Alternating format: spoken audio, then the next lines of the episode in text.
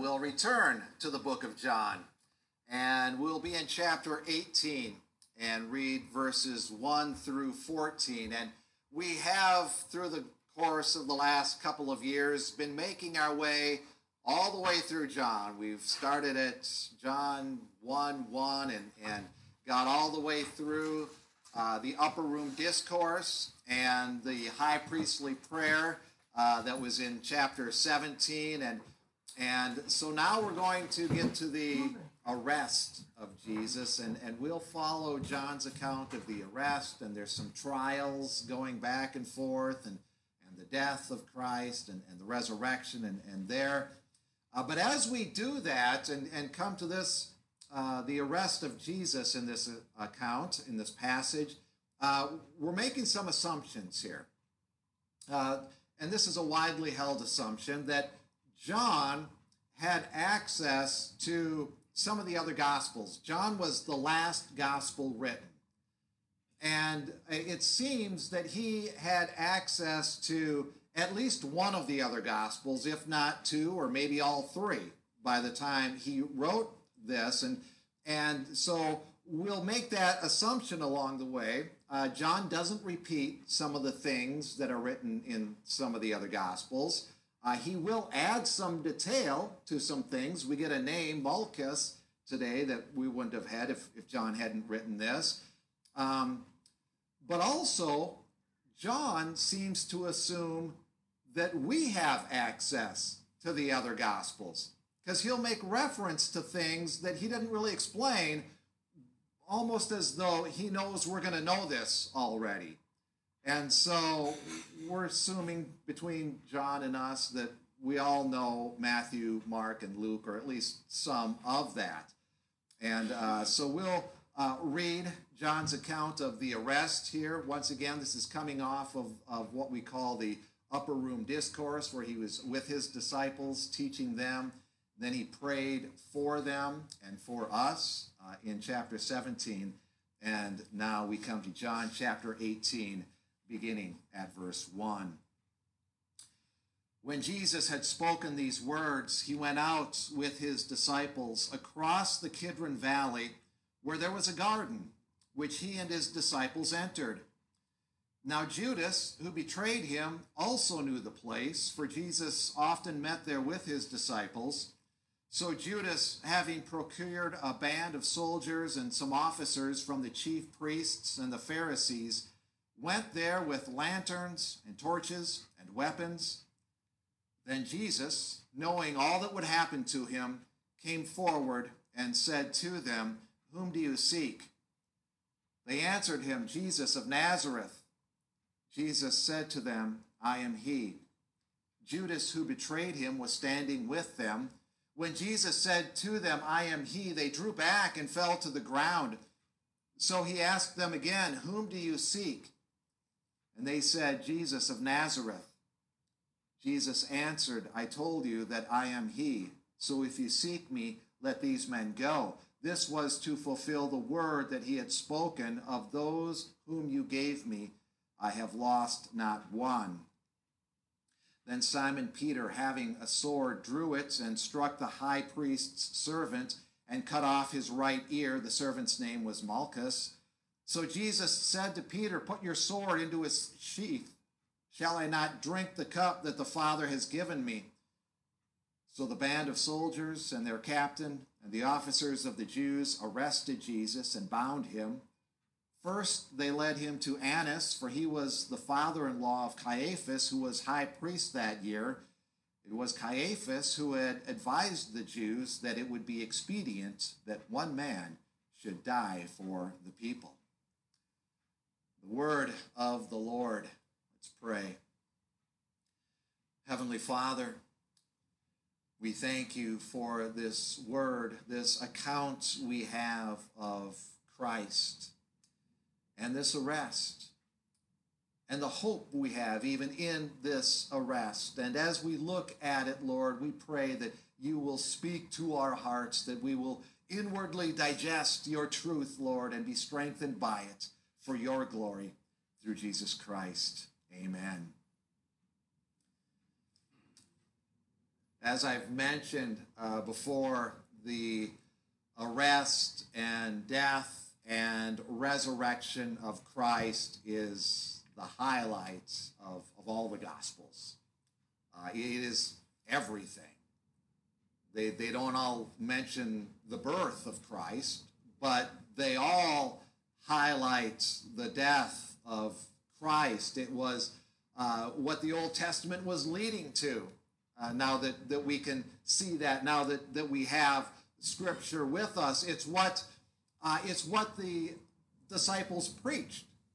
Uh, on the day of Pentecost, uh, when the Holy Spirit fell on them and, and people were wondering, what's this all about? Peter started preaching Christ crucified and risen again. It, it's everything. Ever since the fall of, of Adam and Eve, when all mankind fell into sin, the highlight has been the answer to that. How we can be righteous before God despite uh, what happened in the fall. It's what all the New Testament writers uh, refer back to. Uh, it means everything to them. Uh, Paul writes in 1 Corinthians uh, chapter 15 if Christ has not been raised, your faith is futile and you are still in your sin. If in Christ we have hope in this life only, we are of all people most to be pitied. But in fact, Christ has been raised from the dead. It's his whole life. And if this didn't happen, if Jesus didn't get arrested and died and come back to life, Paul's saying we're, we're pretty pitiful. We got nothing then.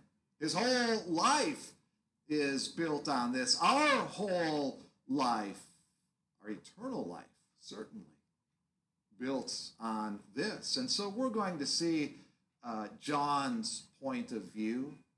And once again, John knows that others have written about uh, this death and resurrection of Christ, but John had special access to some things, and so he'll point some things out that the others don't and uh, and he'll give us his view as he's carried along by the Holy Spirit, writing this for us that that we can uh, know the truth.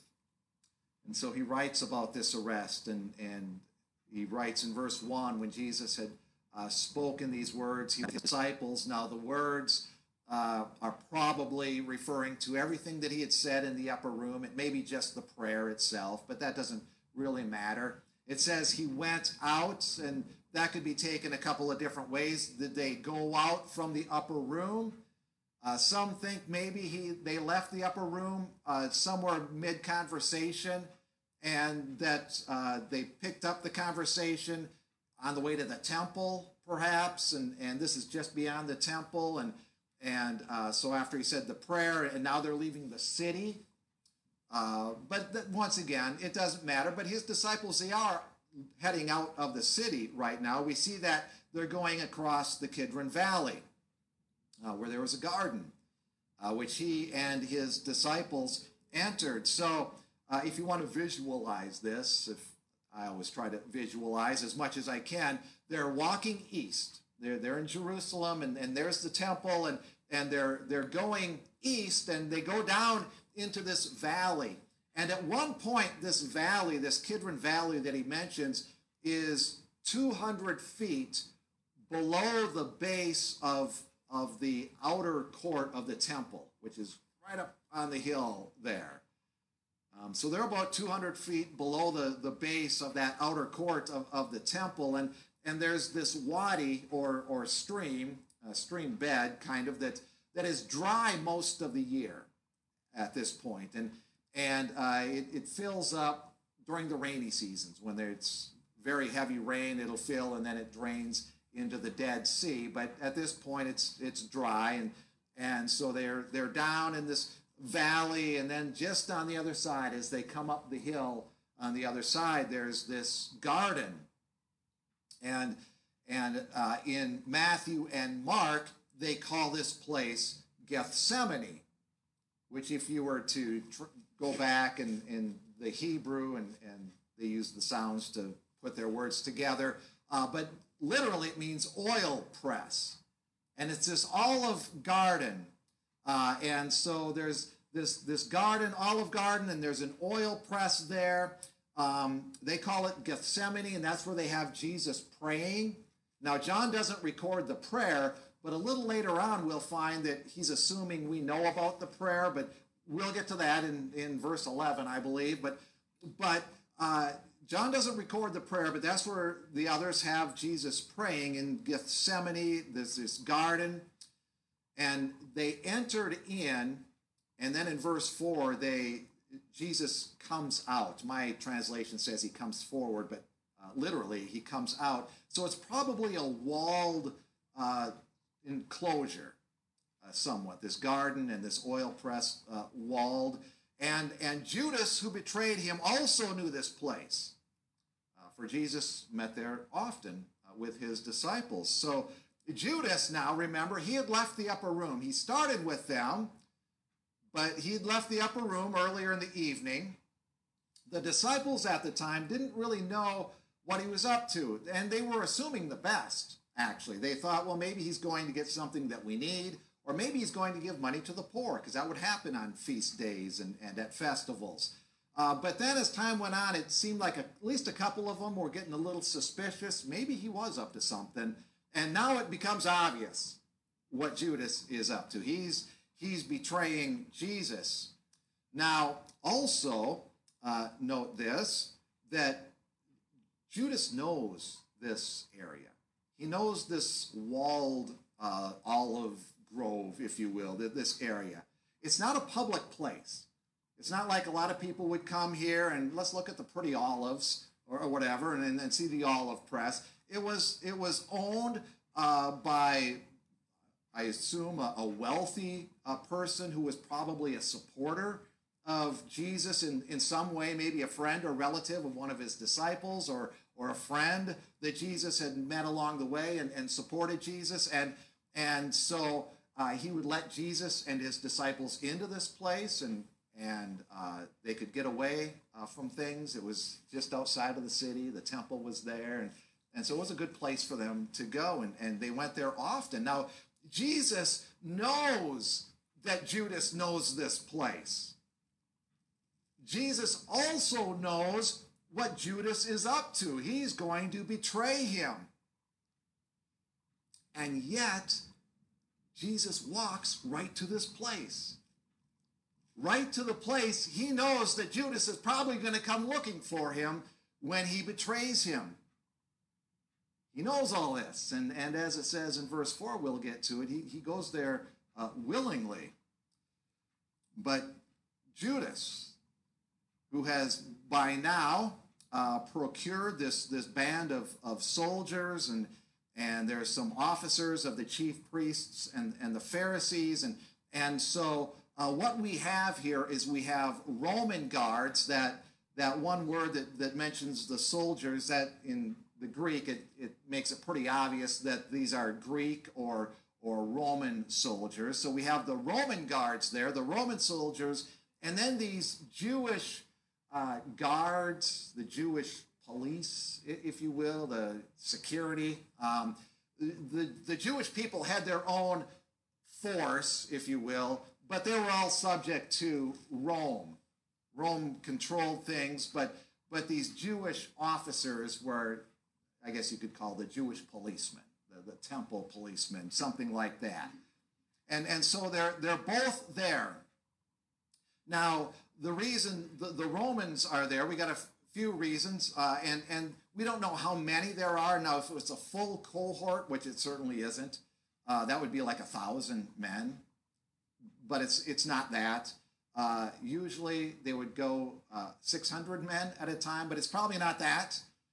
Um, there was a, a smaller group that they would sometimes send of, of 200 men, and it probably wasn't even that. Uh, because remember, this is the, the festival, this is the feast. We got the Passover. There's a lot of people in town, so they probably brought in a full cohort, a thousand soldiers, but they're probably out patrolling different areas because they were always looking out for an uprising, especially when there was a lot of people. And the Jewish people were known to be looking for this Messiah who was going to deliver them. Uh, and remember, Palm Sunday had happened just a few days earlier, in which there were a lot of people who were shouting out, Hosanna, glory to God in the highest when, when Jesus came down. So that there maybe been a, a little bit nervous about Christ, but, but just in general, there's a lot of people. And so the, the soldiers are probably around patrolling certain areas. Well, Judas got some of them. How many, we don't know. And they come out along with the Jewish uh, soldiers, if you will, the Jewish police, uh, with uh, lanterns and torches and weapons. They're, they may be thinking, we're going to have to chase this guy all over the hillside here, so let's make sure we can get him. And, and they come out here with all this stuff. And, and you might be wondering now, are, are the Jewish leaders here going a little bit overboard uh, by bringing all of these people? I mean, how many do we need to arrest this one guy? Well, uh, one thing is the Jewish leaders need uh, the Roman soldiers because they're going to need Rome to put Jesus to death. So they're going to have to get them involved eventually, anyhow. But also, something happened earlier that John had recorded. Back in John chapter 7, uh, they tried to arrest Jesus before the Jewish people with their uh, officials. In John, uh, it starts at 732. They tried to arrest him, but but their officers didn't arrest Jesus. And and they come back, and the chief priests and the and the Pharisees ask the officers, "Why didn't you arrest him?" And they answered, "No one ever spoke like this guy before. It was amazing. He spoke, and it was it was awesome." And and they asked, well, "Have you been deceived by this guy as well?" I mean, all the people are going to him. Look, we're not deceived by him, but really, you you fell for him. And so here's the thing: if they bring some Roman soldiers with, the Roman soldiers, they're not going to care what Jesus says. They're not going to care what any Jewish person says, really. If they bring the Roman soldiers to arrest Jesus, Jesus will be arrested. There's there's not going to be a mistake this time. So they're making sure uh, that they get their man, and and the Roman soldiers will be there to help because they're not they're not going to listen to anything Jesus has to say. Well, and instead of having to chase Jesus down all over this hillside, uh, in verse 4, we see that Jesus comes forward. And, and he knows what's going to happen to him. And, and this is one thing that is especially strong in the book of John when he writes about this. Jesus offers himself up willingly. He offers his life in obedience to his Father. And Jesus had said back in chapter 10 of, of the book of John No one takes my life from me, but I lay it down of my own accord. I have authority to lay it down, and I have authority to take it up again. And John is making that very clear.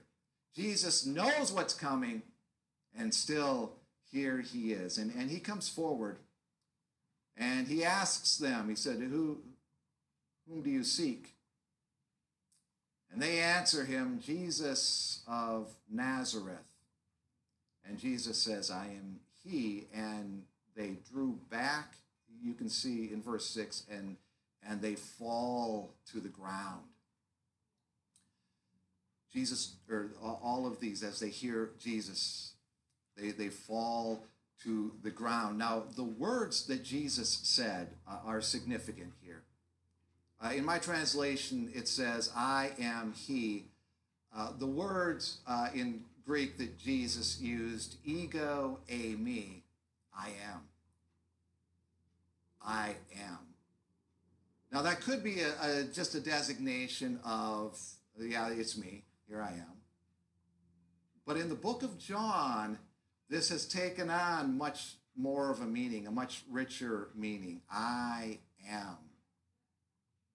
Jesus had made many I am statements. I am the way, the truth, the life.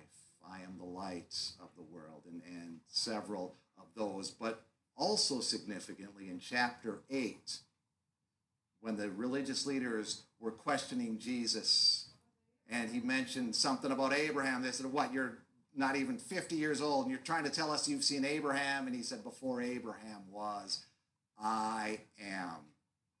And they all knew that he just took the name of God.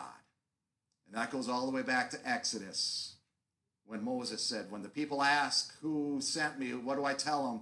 And God said, Just say, I am sent you. And so Jesus uses those words. Who are you looking for? And he said, Jesus of Nazareth, I am. And in that moment of disclosure, they fall to the ground.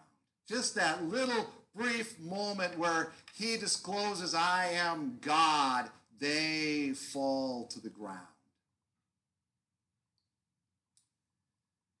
Philippians 2, Paul writes, At the name of Je- Jesus, every knee shall bow. In Isaiah 45, it mentions every knee shall bow to God. And it gets quoted again in, in the book of Romans. Even his opponents fall down before him. And just that moment that Jesus said, I am. Ego, eimi. And then it's almost as though Jesus has to give them a couple of moments to gather themselves. And okay, really, who, who are you looking for? And and again, they say Jesus of Nazareth, and he said, "I told you, I, I'm, I am him. That's me. And if it's me you're looking for, let these other ones go." And this was to fulfill what Jesus had spoken earlier, back in John chapter 6 and in John chapter 10. And, and it was part of his high priestly prayer in uh, chapter 17 that he would not lose any whom the Father gave him. Now, this isn't fully what Jesus was talking about at the, at the time, but it was a little illustration for the disciples of what they would understand more fully after the resurrection. But here they're thinking, oh, that's right. Jesus said he wasn't going to lose any of us after the resurrection. This will take on a, great, a much greater meaning. Oh, Jesus is not going to lose any of God's children. But, but here they get this little illustration of what Jesus had told them earlier. He said, So if it's me you're looking for, here I am, let these ones go. And, and he doesn't lose any of the disciples that he came there with. Now, they will scatter shortly.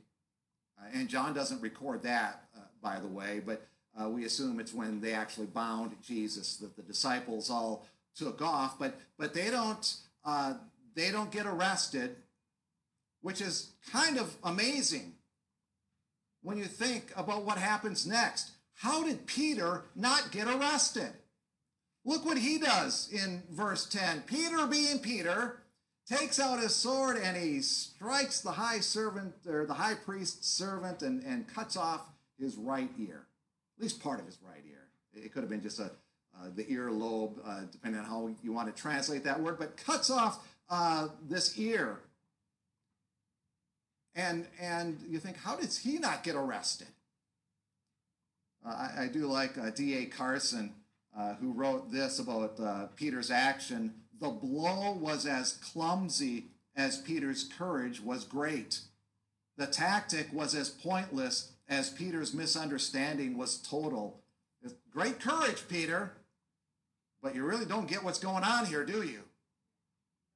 And you have to think maybe a couple of the disciples were standing there thinking, Jesus just got us off the hook. Peter, what are you doing?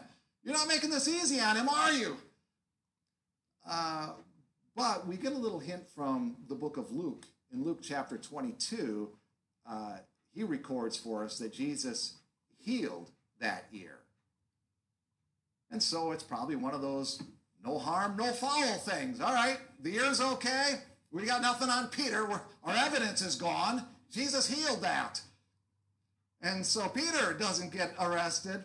Uh, and, and so Jesus heals this ear according to Luke. And then in verse 11, uh, it says to Peter, Put away your sword. Shall I not drink the cup that the Father has given me? Now, here's where John is assuming we already know Jesus' prayer that gets recorded in, in the other Gospels. Because if you remember that prayer, what Jesus prayed over and over and over again is Father, if possible, let this cup pass. If there's any other way we can do this, if there's any other way we cannot lose one of our children, let this pass, but not, not my will, but yours be done. He had prayed that earlier with sweats, blood coming down his face. And he's acknowledging here that he must drink that. He prayed if there was any other way, let's do that. But now he's acknowledging there is no other way. And I'm going to have to do this. I will have to drink this cup of wrath if I'm going to save God's people. He allows himself to be arrested in verse 12. The band of soldiers and their captain, those are the, the Roman guys, and, and the officers and the Jews arrested Jesus and they bound him. And I'm sure this is where the disciples all scattered and took off. They were probably a little jumpy after what Peter had done. And so were the guards, probably. And, and what probably happened here is, is once Jesus was bound and, and the disciples were scattered, is the Roman soldiers probably left. The crisis is over for them. The Jewish people have their men, and so they go back to their barracks or go back to some other part of town where they can harass people. But but they probably leave, and, and so it's just the Jewish officers who have Jesus now, and they lead him to uh, Annas and, and Caiaphas, uh, and we will talk more about them during the trials as, as we come up, as we go uh, through that. But it was Caiaphas, uh, and John recorded it earlier in chapter 11, who, who had advised the Jews that it would be expedient that one man should die for the people and John writes uh, at that time in, in chapter 11 that Caiaphas did not say this of his own accord, but being high priest that year, he prophesied that Jesus would die for the nation, and not for the nation only, but also to gather into one the children of God who are scattered abroad. And it's interesting that John would write it that way, because at this point, all his disciples are scattered. they're all scattered abroad. But, but Jesus will die to gather them all. And he'll do so by drinking this cup that he knows that he has to drink. And before we leave this, this passage, I want to look at one guy who's here and isn't going to be a part of John's story anymore. There, no, significant part of John's story. Uh, but Judas, Judas, who is here, it meant in verse 2, uh, he mentions that he's the one who betrayed him. And, and in verse 3, that he's got these soldiers and these officers with him. But notice especially in verse 5 how John includes Judas in this story. He just kind of drops him in. Uh, Judas, who betrayed him, was, was standing with them.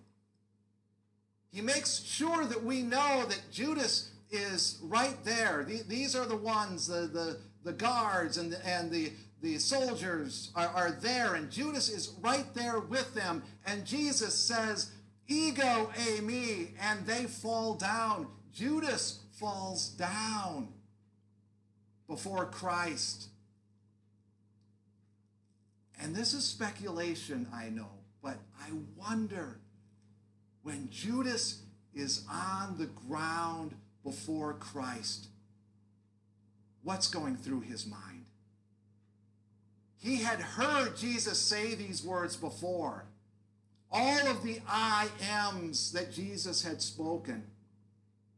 He had heard when Jesus said before Abraham, Ego eimi, I am, that he took the name of God and in fact, they all wanted to stone him because he took the name of God. And now he said that name, and they all fell down.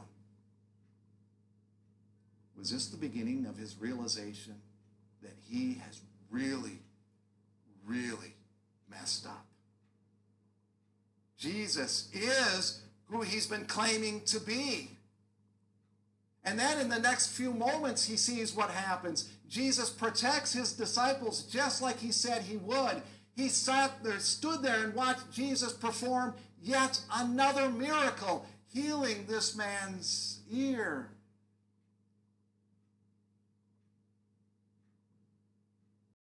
Down.